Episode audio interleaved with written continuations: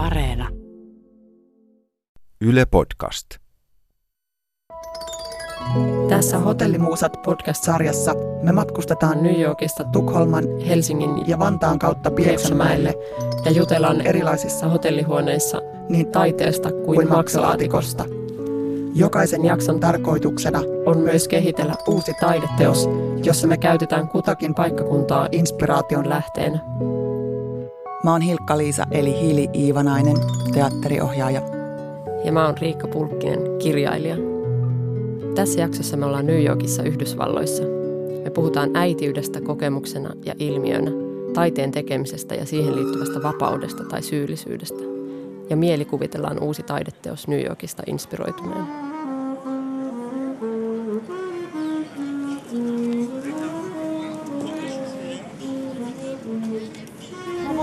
Tässä vähän meitä rohkaista käsittelemään tätä simulaatiota, koska tilanne on se, että mä oon avoimesti todennut Riikalla, että mä en ymmärrä, mitä se termi tarkoittaa. Ja me aiotaan puhua tää myös hotellihuoneen rauhassa. Joo, mutta mä oon tehnyt sillä- muistiinpanoja niin, tästä joo, ja mutta nyt näin ikään kuin tämmöisenä flashmob-pyrintönä, niin ajattelin, että tässä kuitenkin kävellessä voitaisiin vielä jo ennakoida sitä kysymystä simulaatiosta, niin mitä se tarkoittaa? No, tota, jos mun pitäisi nyt yhdellä vertauksella vastata, niin mä varmaan käyttäisin, jos halutaan sitä Baudrillardin ajatusta simulaatiosta valaista, niin mä käyttäisin tämmöistä Matrix-vertausta, että, että varmaan Baudrillardin ajatus simulaatiosta on sellainen, että kun Matrixissa tässä kuuluisassa elokuvassa on sininen ja punainen pilleri, ja jos ottaa sinisen pillerin, niin se tarkoittaa pysymistä illuusiossa ja unessa, ja jos ottaa punaisen pillerin, niin saa selville totuuden. Eli silloin simulaatio olisi varmaan sinisen pillerin alaisuudessa aina olemista ja tosi todellisuuden jäämistä tavallaan aina näkymättömiin.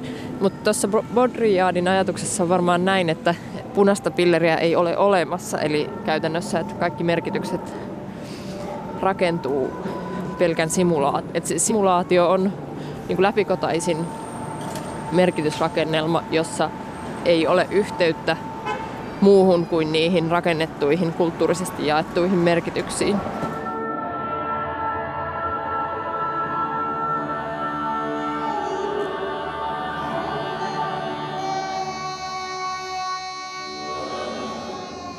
Niin, tässä mä nyt spleinaan tätä simulaatiota. Simulaatiota, niin. Simuloin simulaatiota. Niin, mä, mä, niinku, mä vieläkin jään siitä semisti ulkopuolelle sitä simulaatiokeskustelusta ehkä siksi, että mä niinku tunnistan tavallaan termin kuin vaikka epätoden tuntu tai keinotekoisuus tai toisintaminen tai replika tai kopio. Onko noin kaikki sitten- asioita, jotka liittyy simulaatioon? Kyllä, Että, mutta sitten niin kuin mä vieläkin jotenkin ikään kuin jään miettimään sitä, että minkä ajattelun mullistamiseksi se koko simulaation käsite on syntynyt, että miksi on ollut tarpeen todeta, että meidän on mahdotonta ikään kuin päästä kiinni tosi olevaan tai, tai johonkin, joka on representaation takana. Että tavallaan varmaan mä mietin sitä, että mitä se ikään kuin, mitä se kritikoi, se simulaation ajatus, mitä ajatus suuntaa tai mitä jotenkin teoreettista viitekehystä se kritikoi väittäessään sitä, mitä se väittää. niin mä en väitä olevani Baudrillard-ekspertti, mutta mä luulisin, että hän kritikoi ja haluaa laittaa sulkeisiin sen todellisuuden sinänsä ylipäätään, että, että me ollaan etäännytty ylipäätään semmoisesta mahdollisuudesta koskaan koskettaa mitään totta. Ja siinä mielessä saapuminen New Yorkiin voisi olla ikään kuin saapuminen jonkinlaisen nykymerkitystiivistymän äärelle, koska kaikki mikä täällä on ja mi- kaikki minkä täällä kohtaa on jollain tavalla ikään kuin niin vahvasti esille ja representoituna ja jotenkin odottamassa poimimista, että meidän on lähes mahdotonta jotenkin tarttua siihen. Tämä on niin kuin mun toistuva kokemus tänne Manhattanille saapumisesta ja jotenkin toistuvasti se, että, että, se, että kaikki on nyt tässä ja mun sydän sykkii ja jotenkin pitäisi pystyä.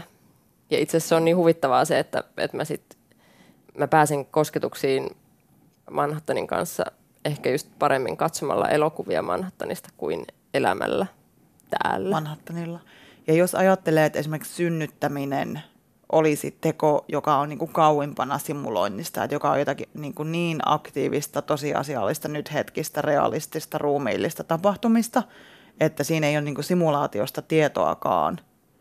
Niin, niin toisaalta sitten, jos ajatellaan, että, että meillä on olemassa pitkä historia narratiivia, jossa vaikka vain naiset synnyttävät tai, tai naisen yksi tehtävä elämässään mahdollisesti olisi synnyttää, niin voiko sitten, niin kuin, että voidaanko se simulaation ajatus viedä niin pitkälle, että, että myös ikään kuin syntymä tai synnyttäminen olisi jonkin asian simulointia ja minkä asian simulointia se on, vai onko tämä mahdollista vaan miespuolisen filosofin ajattelukaavan kautta, että hän jää siitä synnyttämisen aktistakin niin toisaalle, että se näyttäytyy vaan ikään kuin jonkinlaisena syntymisen spektaakkelina – jota voi vaan ulkoa päin todistaa, mutta koska hän ei pysty tunkemaan sitä kersaa niin kuin itsestään ulos, niin, se, niin kuin sekin jää Jumalan kekka hänen tavoittamattomiinsa, joten on ne. mahdotonta, että miehen osa on olla niin kuin vailla tosinta todenkokemusta. Jos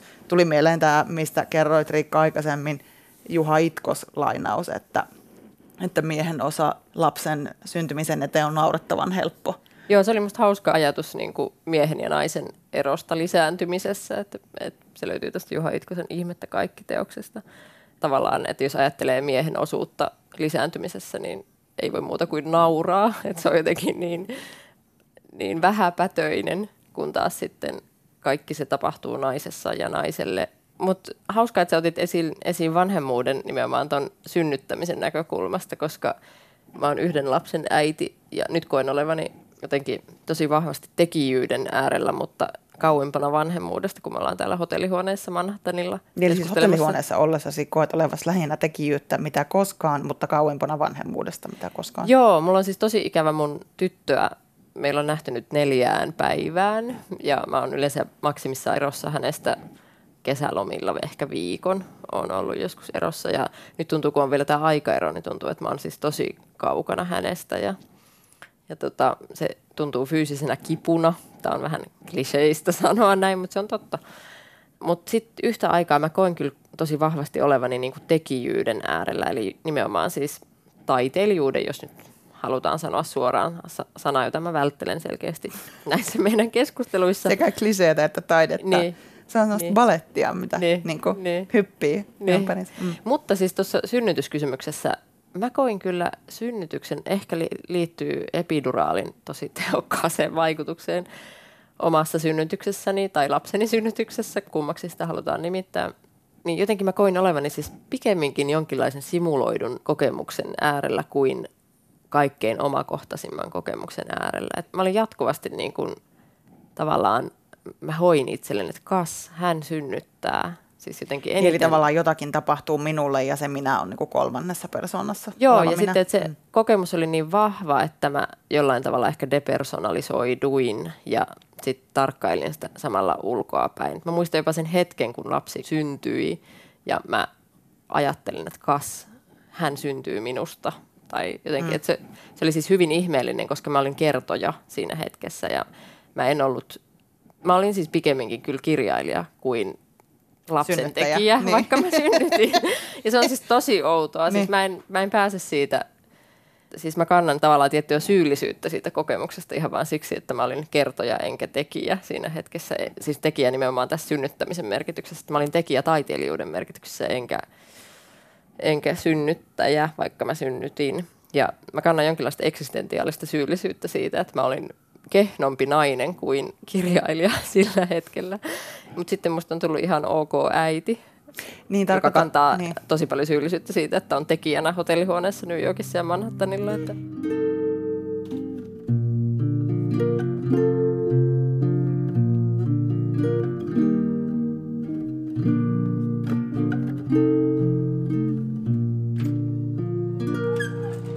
ei välttämättä tarvitse mennä keskusteluun naisen ja työn ja syyllisyyden välisistä suhteista, mutta halusin kysyä kuitenkin sen, että tuntuuko se syyllisyys niin kuin siltä, että sinulla olisi tärkeämpää tekemistä nyt jossakin muualla, joku muu, tässä tapauksessa pieni ihminen, tarvitsee sinua enemmän kuin se teos, joka on tulemaisillaan tehdyksi. Siis tämmöinen radio-ohjelma vaikkapa.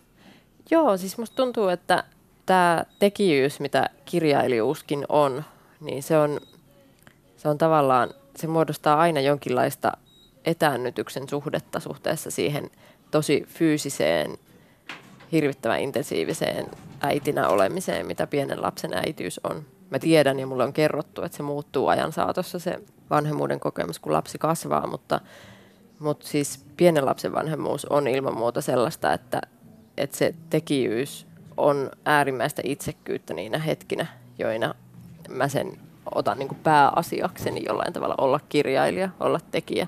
Ja siitä huolimatta, että mä en näe, että ne on oikeasti vastakkain toisiaan, äitiys ja kirjailijuus tai äitiys ja tekijyys, niin mä kuitenkin ulos suljen aina sen toisen roolin silloin, kun mä otan sen toisen roolin. Ja se on siis, se on siis epäfeministisintä ja siinä mielessä tavallaan taantumuksellisinta, mitä, mitä voi sanoa, mutta niin vaan on jotenkin mun kokemuksen mukaan. Mä oon yrittänyt saada siitä siis otetta. Parhaiten mä oon saanut siitä otteen silleen, että mä tota, tuossa viime vuonna joulun aikaan luin semmoisen hienon esseen, joka eräällä tavalla on tässä meidän sängyllä sekin. Luin Paris Review-julkaisusta Claire Dederer-nimisen amerikkalaiskirjailijan esseen Hirviömäisyys, taiteilijuus, miehuus ja naiseus, äitiys on tämän esseen aiheita. Ja tämä Dederer analysoi tosi syvällisesti itse asiassa Manhattan elokuvaa ja sitä, että se on hänen suosikki elokuvansa ja Me Too-kampanjan jälkeen sitä on lähes mahdotonta katsoa, koska siinä Woody Allenin hahmo, joka on 42-vuotias manhattanilaismies, on rakkaussuhteessa 17-vuotiaaseen Tracyin, joka on lukiolainen, eli käytännössä lapsi, siis monella tavalla lapsi. Ja tätä suhdetta kyllä niin kuin pohditaan siinä Manhattan elokuvassa myös tämän asetelman näkökulmasta, eli, eli siinä toistuvasti otetaan esiin tämä, että, että Tracy on lapsi, mutta pikemminkin ehkä vähän, vähän semmoisella hellivällä, tätä faktaa hellivällä otteella. Eli, kun sitä ikään kuin aikuista ihmistä rankasevalla otteella. Niin, että siinä jollain tavalla hellitään sitä, että okei, että sä oot lapsi ja sitten... Jotain söpöä tässä. Niin, niin. niin että se, se on niinku vitsi ja vähän naurettavaa, mutta sitten kuitenkin asia, joka voidaan asettaa sivuun, koska nautinto ja kauneus niin, koska kuka ulkopuolelta voisi hauskuus. kuitenkaan sanoa sitten, että mistä tässä on oikeasti kysymys. Niin, niin. mutta sitten Dederer tässä esseessään pohdiskelee sitä, että mitä meidän pitäisi tehdä näille hirviömiehille, jotka tekee hienoa taidetta. Hän päätyy siihen tulokseen, että, että Manhattan on kaikesta huolimatta tosi hieno elokuva, ikään kuin elokuvataidetta parhaimmillaan, ja onhan se munkin mielestä sitä. Mutta sitten, että tämä ongelma tästä näkökulmasta sen elokuvan katsominen on niin suuri ongelma, että meidän täytyy käsitellä sitä hirviömiestaiteilijuutta sinänsä. Ja sitten hän päätyy sitten analysoimaan sitä, että, että miksi se hirviöys tavallaan, että millä tavalla se koskee naistekijöitä ja naistaiteilijoita ja mikä on naistekijän hirviömäisintä toimintaa ja päätyy sitten miettimään sitä, että, että onko se yksinkertaisesti se itsekkyys, jonka tekijä aina tarvii, taiteilija tarvii saattaakseen teoksen päätökseen. Eli tässä tapauksessa, kun me ollaan täällä New Yorkissa ja Manhattanilla ja hotellihuoneessa, niin se ylipäätään, että me ollaan tultu tänne, suljettu ovi ja tässä mäkin kontemploin mm. aika raskaasti taiteen olemusta ja, ja oikeuttani siihen. Ja selkeästi on jo oikeuttanut tämän jutun, koska olen täällä. Ja se, että eihän me, me äidit ja taiteilijat koskaan, eihän me oikeasti pystytä luopumaan tästä tekemisestämme ja tekijyydestämme. Että eihän, mä en ainakaan missään vaiheessa ole tietenkään miettinyt, että mä luopuisin urastani tai mä oon julkaissut tyttären syntymän jälkeen kaksi romaania ja, ja tota, tehnyt jatkuvasti oikeasti töitä. Usein valinnut työn, mutta usein valinnut työn sillä tavalla, että tyttö on mukana – mun töissä tavalla tai toisella. Täällä hän ei nyt sitten ole mukana. Tarkoitatko se, että se on hänen mukana niin kuin aiheena vai että hän on mukana siis fyysisesti sun työpaikalla tai niissä työtilanteissa vai sekä, kyllä, että... Toi on kyllä hauska, että, että siis mä oon kirjoittanut paljon äityydestä ja fiktioinut aihetta ja se muodostaa oikeastaan oman hirviömäisyytensä. Tästä niin kuin, nyt tavallaan viittaamatta suoraan sun tuotantoon tai kokematta sitä jotenkin niin kuin omanlaisekseen fantastiseksi narratiiviksi, fantasiamaiseksi narratiiviksi, niin se on myös ihan näin lapsettomalla ihmisellä älyttömän kiinnostavaa, millä tavalla äitiydestä kirjoitetaan. Että siinä on, niin kuin, siinä on, siinä on niin kuin kiinnostavia suhteita, joista musta kaikki jollakin tavalla niin kuin käsittelee sitä, että se on niin elimellinen kysymys, se lapsen hankkimisen kysymys suuremmalle osalle naisista, että se on väistämättä jollakin tasolla syyllisyyden varjostama. Ikään kuin tekipä minkä mm. valinnan tahansa, mm. niin siellä on joku kysymys koko ajan siitä joltain poissa olemisesta, että mm. toteutumaton äitiys on poissa niiltä potentiaalisesti syntyviltä lapsilta. Mm. Sitten se, se työtä tekevän äidin läsnäolo on poissa niiltä äidin läsnäoloa odottavilta lapsilta. Mm. Ja sitten taas se äiti, joka, joka toteaa, että tämä ei ollut tämä ei ole sitä, mitä mä haluan, mä haluan jotakin muuta, ikään kuin niin jättää tai hylkää perheensä, on niin kuin varsinkin poissa ikään kuin kaikilta, koska mm. siinä on niin kuin paitsi lapset, niin myös koko perhe, joka, mm. jonka ikään kuin luota kävellään pois. Mutta sitten, sitten myöskin niin kuin se, se, että siitä lapsen saamisesta tavallaan kehystetään semmoinen tietyllä lailla niin kuin paikka tai kohta elämässä, joka on niin kuin point of no return. Mm että koska sitä lasta ei voi niin kuin olemattomaksi saada, paitsi muuta kuin tappamalla sen lapsen, joka siltikään ei tee sitä lasta olemattomaksi, vaan se vaan lopettaisi lapsen elämän, niin sen niin kuin lasten saannin jälkeen kaikki merkitykset, jos simulaatiosta puhutaan, niin kaikki merkitykset ikään kuin sitoutuu sen lapsen todellista olemista kohtaan. Että mm. yhtäkkiä elämä sinänsä alkaa olla niin kuin simulaatio joka heijastuu niin kuin vaan sitä lapsen todellista olemista vastaan. Niin kuin aikuisen elämä, aikuisen mm. ihmisen valinnat, huoltajan vastuu. Kaikki nämä alkaa ikään kuin jotenkin mm. niin kuin heijast, ni, niin kuin niiden tavallaan tosi tai epätosi tai keinotekoisuus tai todellisuus heijastelee sitä niin kuin lapsen jotenkin vastaan sanomatonta todellisuutta mm. vastaan. Mm. Niin siinä on musta joku, niin kuin, että se, se tietyllä tavalla on semmoinen niin kuin megalomaaninen käänne tosi mm. usein. Mm tarinoissa, niin kuin tarinoissa naisista. Niin. Ei ehkä niin usein tarinoissa miehistä, tai sitten mä en ole lukenut niitä tai nähnyt niitä tarinoita tarpeeksi. Miehisyys, hirviömäisyys, kliseisyys, itsekkyys, äitiys, ihmisyys, syyllisyys lapsuuden tyytyväisyys.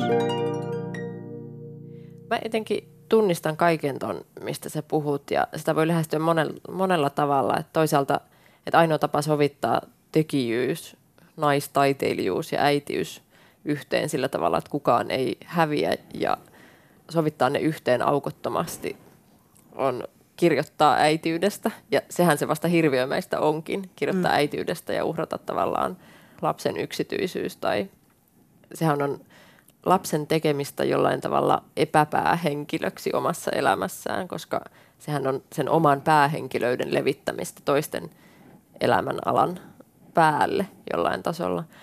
Ja mun viimeaikaisia suuria oivalluksia on ollut se, että, että oikeastaan vanhemmuudessa keskeistä on tavallaan semmoinen vähittäinen sivuhenkilöksi suostuminen ja sen lapsen oman päähenkilöiden varjelu ja sen hedelmöittäminen ja viljely siinä kasvatuksessa jollain tavalla.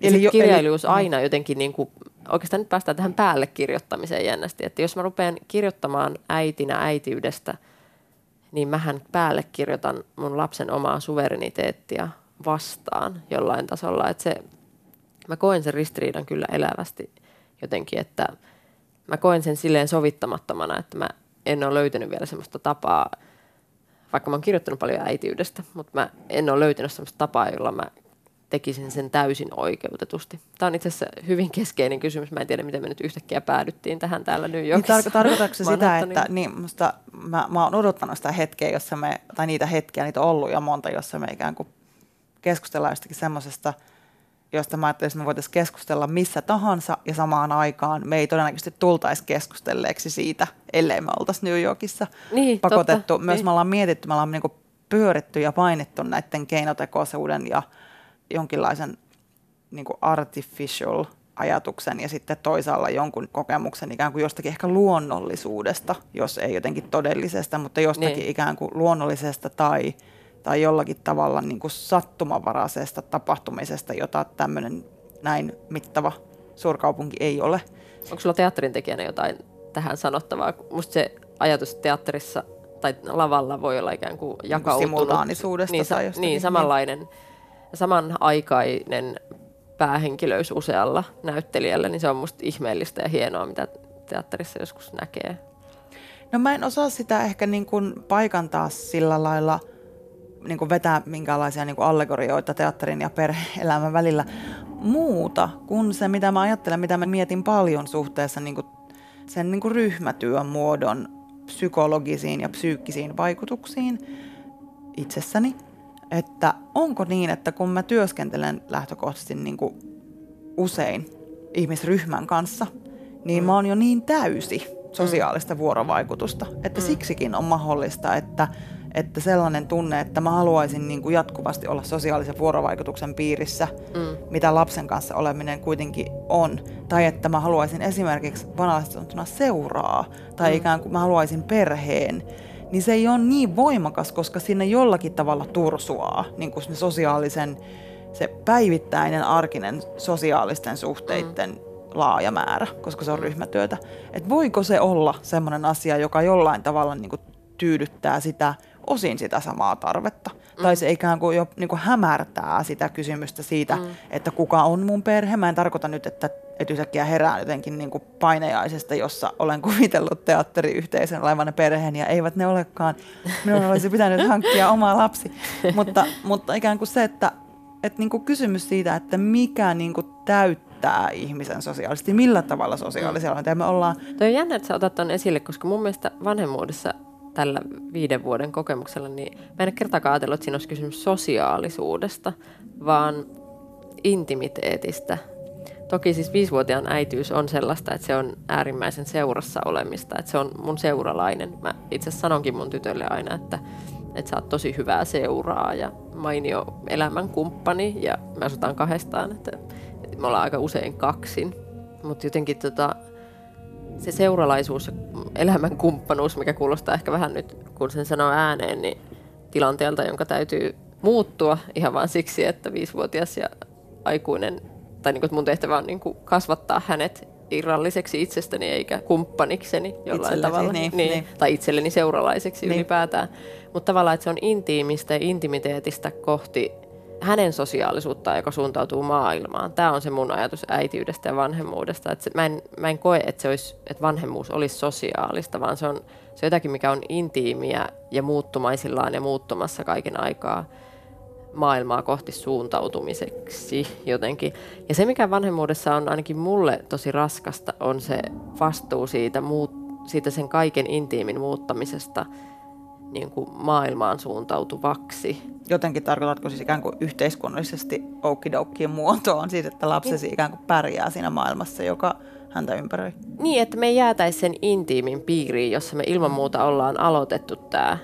Että hän tuli minusta ja hän oli minussa kiinni hyvin pitkään ja sitten tavallaan nyttemmin sillä tavalla vähemmän, että hän suostuu kyllä tulemaan syliin, mutta kun kävellään, niin hän pitää mua kädestä eikä, eikä pyydä enää syliin. kanna, niin. Tai mun on pitänyt opettaa hänet siihen, että viisivuotiaat kävelee jo itse ja pidetään kädestä kiinni, mutta että, että mä en kanna häntä. Että se on pienin askelin kohti sitä, sitä ei-intiimiä jollain tavalla niin kuin, niin kuin vanhemman ja lapsen suhde kuuluukin edetä tai kehittyä. Mutta jotenkin intiimi on se sana, jota, jolla mä vanhemmuutta pikemminkin kuvaisin kuin sosiaalinen. Ja toi on jännä korostus. En ole tullut ajatelleeksi sitä ihmeellistä kyllä. Niin, mä, mä niin itse tavallaan mietin sitä, ehkä, ehkä mä korvaan sen intiimin sanan jotenkin työhygienisistäkin syistä.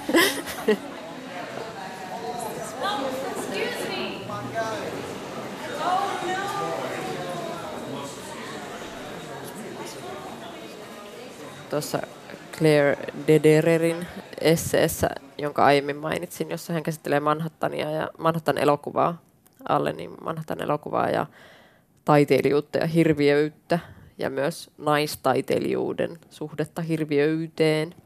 Mä käytän naistaiteilija-käsitettä tässä tosi tietoisesti siinä mielessä, että toi Derer käsittelee äitiyttä ja sitä, miten naistekijä on jotenkin äitinä tosi vahvasti hirviömäinen ollessaan itsekäs, eli sulkiessaan oven lastensa edestä, jotta voisi päättää, eli saattaa päätökseen jonkin taideteoksen. Mä ajattelin, että toi päättäminen, eli olla finisher, jotenkin loppuun saattaja, niin se on jotenkin tosi olennaista taiteen tekemisessä ja teoksen tekemisessä. Ja mä en ole ihan varma, onko mulla ollut niin vastaavaa päättäväisyyttä siis ihan elämässä. Silleen, että ainakin silloin, että mä tulin tänne nimenomaan päättämään, eli saattamaan päätökseen mun romaanin, josta tuli itse asiassa varsin menestynyt romaani. Silloin 2010. 2010, just silloin kun mä olin täällä ensimmäistä kertaa.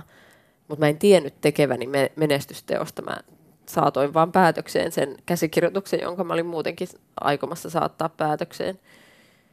Mutta että mä olin samaan aikaan hyvin päättäväinen loppuun saattaja, ikään kuin taiteellisena tekijänä ja hyvin epävarma eläjä. Ja jotenkin tämä ristiriita on jäänyt mua mietityttään, että, että sitä vastaavaa päättäväisyyttä tehdä elämästään sillä tavalla päättäväisesti jonkinlainen teos tai ylipäätään päättää elää elämänsä täydesti, niin sitä mulla ei ainakaan silloin täällä ollut. Tämä ei niin kuin selkeästikään pääty mihinkään tämä mun analyysi, että tämä vaan jatkuu ja jatkuu. Tota, mä jäin miettimään sitä, että, että koska tuossa kuuluu niin kuin tavallaan se, että sulla on jonkinlainen ehkä fiilis siitä, että sä oot erilainen ihminen joilta osin nyt kuin silloin 2010 kesällä. Joo, se on Jot, jotkut, totta. jotkut asiat, mannerlaatat on loksahellut toisille asetuksille, mm. niin, niin tota, kun sulla on tavallaan tieto siitä, että mm. minkälaista teosta sä silloin teit, ja mm. nyt se on niin kuin vielä jotenkin hyvinkin kirjoissa ja kansissa niin sanotusti, niin, tota, niin minkälaista teosta sä nyt ajattelet sen niin kuin semmoisena ihmisenä, kun sä nyt oot, niin minkälainen taideteos kuvaisi sun olemista? Minkälainen teos olisi niin kuin eniten ei vähiten simulaatio sinusta, vaan totuud, ja, ja eniten totuudellinen sun olemiselle nyt, jos ajatellaan, että me voitaisiin yrittää määritellä niin kuin New Yorkia teoksena niin, että entäpä jos se on todellista toteutumista, niin mm. minkälainen silloin se teos, jonka minä tekisin, joka olisi todellista toteutumista, olisi? Mietin, että mä oon ainakin mennyt kohti semmoista säröisempää ja mä en, mä en sillä tavalla niin kunnioita eheyttä teoksessa tai harmoniaa tai sinfoniallisuutta tai jokaisen osan resonointia toisessa osassa. Tämän tyyppiset oli aiemmin mun niin estetiikkaa. Tämän tyyppiset kuviot, että kunkin teeman on resonoitava toisten teemojen kanssa. Nämä liittyy varmaan niin kuin musiikkiin yleensä. Mm, ja, ja myös tämmöiseen sävellettyyn tai tarkasti ikään kuin koreografi- koreografioituun siinä mielessä, että se muoto on hyvin niin kuin niin, hallittu. Niin. Tuo oli musta ihanaa, kun me äänitettiin tänään päivällä tuolla kaupungilla Manhattanilla kulkiessamme – niin jotenkin musta tuntuu, että siihen saattoi tarttua siihen äänitteeseen niitä keskusteluita, joita jotkut kävi siinä ihan vaan ohikulkiessaan. Että varmaan mun ihanteena saattaisi olla sen tyyppinen ikään kuin, että miten, miten niin kuin kuvata todellisuutta ikään kuin eri keskusteluita, jotka on yhtä aikaa meneillään kaikkialla. Miten, miten tuoda ne yhtä aikaa teokseen ilman, että se vaikuttaa kakofonialta. Jollain tavalla tehdä teos, joka kannattelee tämmöistä tämmöistä moniäänisyyttä ja lukkiutumattomuutta. Tämä voi liittyä siis ihan nykyajan estetiikkaan, että tämän tyyppiset ajatukset varmaan, varmaan kirjallisuudessa saattaa olla nyt semmoisena jonain tiettynä tendenssinä tai trendinä, trendinä ajatuksena siitä, että, että pitää vastustaa, vastustaa jotain realistista kerrontatapaa tai semmoista vastustaa halua luoda kokonainen maailma, koska tämä todellisuus, jossa me eletään, ei ole mitenkään kokonainen, harmoninen ja maailman kaltainen, vaan se on jotenkin pikemminkin erilaisia ääniä. Ja kyllä mä, jos mä täällä tekisin teoksen, niin mä varmaan yrittäisin kaunokirjallista yhä edelleen, vaikka mä oon yhden teoksen tehnyt New Yorkista tai yhtenä teemana vierasromaanissa oli New York, niin yhä edelleen mä niin kuin varmaan uudestaan tarttuisin siihen, siihen äänekkyyteen. Ja... Mutta mulla ei ole tekniikkaa sillä, se on se ongelma. Et, et ehkä mä päädyn just siihen metron kolinaan, että, että jos mä teen New York romaani, niin se on sitten vaan sitä pelkkää kolinaa eikä mitään sen lisäksi. Niin, niin. Tai pelkkiä monologeja ja sitä kolinaa. Ei mitään semmoista niin kuin johtonarratiivia. Kyllä. Tuliko mä nyt johonkin päätökseen, voiko mä nyt vaieta? No kyllä se ainakin musta tuli tosi selväksi se äänen, äänen merkitys ja sitten vielä ikään kuin sen jonkun liikkeen ja, tota, ja sen kulkemisen, siis sen niin. metron merkitys niin. siinä Musta oli tosi mahtavia siellä museossa ne, että sä olit saanut nauhalle tai äänitettyä sitä joku todella amerikkalaisen naisen taidepuhetta, niin se oli musta niin kuin New York Joo, itsessään. Um, but you know what? Those are very, those are very flattering. Those pictures, the photo booths, because they sort of they get rid of a lot of the details. You know, people look They're at not those fine, pictures. right? Mutta minkälainen sun New York-teos olisi? kun ollaan New Yorkissa, New York ei kuitenkaan ikään kuin toisena itseään. Sitä voidaan kopioida vain New Yorkin ulkopuolella. Silloin kun ollaan New Yorkissa, niin kaikki kuuluu New Yorkin piiriin niin sanotusti. Niin. Kaikki täällä tapahtuva oli siitä mitä mieltä tahansa, niin se ikään kuin, mm. niin kuin jotenkin eettisessä mielessä kuuluu New Yorkiin. Niin. Niin jos mä ajattelisin, että mä ottaisin tämmöisen ikään kuin suhteen, että kaikki se, minkä mä haluaisin tuottaa itsenäni, olisi niin kuin New York-laista taiteen tekemistä. Jotenkin mua tosi paljon kiehtoo se semmoinen kaupallisuuden ja trashin yhdistäminen. Eli niin kuin, Niin. että esimerkiksi tosi viehättävänä koin sen Halloween-päivän täällä, kun, kun tota, jollain tavalla mä kuitenkin ajattelen, että se Hell's Kitchenin alue esimerkiksi on vähän turvaton. Sehän ei ole turvaton oikeasti yhtään, mutta se on niin kiireinen tai semmoinen mm. vähän pikkusen puoliksi niin kuin huonossa kuosissa ja toisaalta, toisaalta mm. tosi fancy. Ja sitten siellä yhtäkkiä ikään kuin siihen semmoiseen vähän epämääräiseen ympäristöön tuli kymmenittäin ja kymmenittäin siis erilaisiin naamiaispukuihin pukeneita lapsia. Mm. Ja sitten niin kuin ne heidän tavallaan, se heidän niin kuin ilahtuminen siitä, että sai karkkeja tai mm. mitä nyt sitten trick or treatissä saa, niin siitä tuli joku semmoinen, että tässä ilmenee joku semmoinen elämän ilo Niin. ja joku lupa olla niin kuin villi ja niin. vähän vaarallisissa tilanteissa ja pyytää vaan niin kuin mennä pesulaan tai baariin tai mihin tahansa niissä hämähäkkimieskostyymeissä ja olla sillä että mä haluan karkkia tai, Niin. tai kerrotaan kyllä, että sä haluan karkkia niin kuin tyyppisellä energialla. Ja Niin. niin. Kuin olettaa, että se yhteiskunta vastaa siihen sun huutoon tai se porukka, se paikka vastaa siihen sun huutoon. Niin, Niin. niin kyllä mä ajattelen, että mun niin kuin, että kyllä se varmaan jotain semmoista flashmobia tai tämmöistä niin kuin interventiota tai haltuottoa olisi jotain, jotain niin kuin, että katubileet tyyppinen, Niin, niin. ää, sen tyyppinen teos, niin kuin ikään kuin tapahtumallinen, jossa on jotenkin ei mitenkään kauhean isolla poliittisella eleellä, siis ei, et ei mitään isoa väitettä siinä, että miksi tämä katu otetaan haltuun ja miksi Niin. täällä bailataan. Niin. Oikeastaan se suurin merkitys oli siinä ikään kuin, että siitä niin kuin sen hyvän mielen kautta sitä tehdään turvallinen ympäristö olla. Sen kautta Niin. se on ikään kuin leikille ja ilakoinnille ja semmoisille velmulle vapaa, niin siitä tulee turvallista Niin. niin. Kuin yhtäkkiä kaikille. Et se ei ole enää se ympäristö, jossa, jossa tota, sireenit soi ja poliisiautot ajaa täysiä mm. ja ihmiset kävelee päin punaisia, vaan se on niin kuin paikka, jossa lapset voi juosta hämähäkki outfitissä suojatien yli pelkäämättä sitä, että ne tulee mm. ajetuksi, auto, auto ajaa niiden yli. Niin Toi... Jotakin tämmöistä tavallaan, niin kuin, Niin. niin. jotakin tämmöistä niin kuin, tavallaan arkista bailausta. Se Mm. sisältäisi arkista semmoista niin kuin, arkista leikkiä, josta tulee hyvä mieli.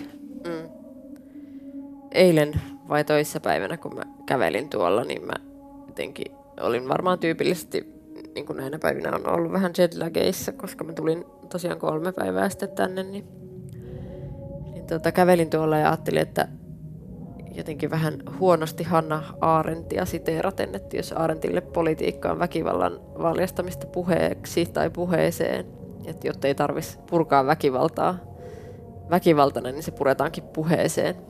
Niin jotenkin musta tuntuu, että New York on pahimmillaan ja raimmillaan ikään kuin väkivallan tavallaan purkautumattomuutta siksi, että lait on säädetty, että jotenkin mm. ihmisten yksilöllinen suvereniteetti on taattu lailla ja muuten, muuten jollain tavalla se kyllä purkautuisi mm. konflikteiksi, koska tuolla kun menee noita kyntää noita striittejä ja siellä on niin paljon toisia kyntäjiä, niin jotenkin se ihmisten välinen vihamielisyys on välillä, jos sattuu itse olemaan väsynyt, niin on jotenkin, se tihkuu siellä. Mm, Mutta tämä on niinku huonon päivän tai huonon hetken New York-kokemus, kun taas sitten hyvän hetken New York-kokemus on semmoinen täydellinen, no se on oikeastaan musiikkia. Että mä yhä uudestaan palaan jotenkin tämän tyyppiseen ajatukseen, että se on saamista kiinni jostain rytmistä. Mm. Ja silloin kaikki tuntuu musiikilta. Ja tavallaan se vihamielisyyskin on vaan energiaa, joka purkautuu siihen musiikkiin sitten, että Niin ehkä se onkin niin, että New York on musiikkitaideteos tai se olisi, se olisi jotain musiikillista ja sitä on mahdotonta kertoa kirjallisuudesta, kertomakirjallisuus, paitsi ehkä Patti Smithin Just Kids. Niin, jossa Ei on jotenkin- myös kyllä Siinä on totta kai elämä musiikkia. ymmärryksessä, Niin. että siinä on musiikki. Niin. Mut joo, olisiko se sitten, että New York on musiikkitaideteos? Joo, Suuri kyllä mä, musikaali. Kyllä mä voin, niin. kyllä mä voin tota, noin suuri musikaali on Niin. tavallaan hyvä, hyvä idea. Ehkä sillä mä pystyn nyökyttelemään täällä tyytyväisenä. Sille musiikkiteokselle se tulee mulle joku semmoinen niin filharmoninen Okei, orkestraatio aa, niin, niin, mieleen, tulee mutta kor- tämmönen suuri niinku- musikaali tuntui siltä. Niin. Niin, kuin vähän semmoinen näitä, mitä on tämmöisiä, että tota, muutama vuosi sitten paljon oli YouTube-videoita, missä oli joku, niin kuin, että mies vaan kävelee kadulla ja sitten siitä syntyy tämmöinen just flashmob, missä Niin, se sitten niin. kosii Niin. puolisoaan ja tyypit, niin kuin Niin. hirveät kuorot Niin. laulaa ja, ja tanssii ja suihkulähteet toimii ja muuta vastaavaa, niin, niin jotain semmoista niin kuin semmoisesta perversiosta nauttimista tähän Niin, kaupunkiin liittyy. Niin. Maisemamusikaali.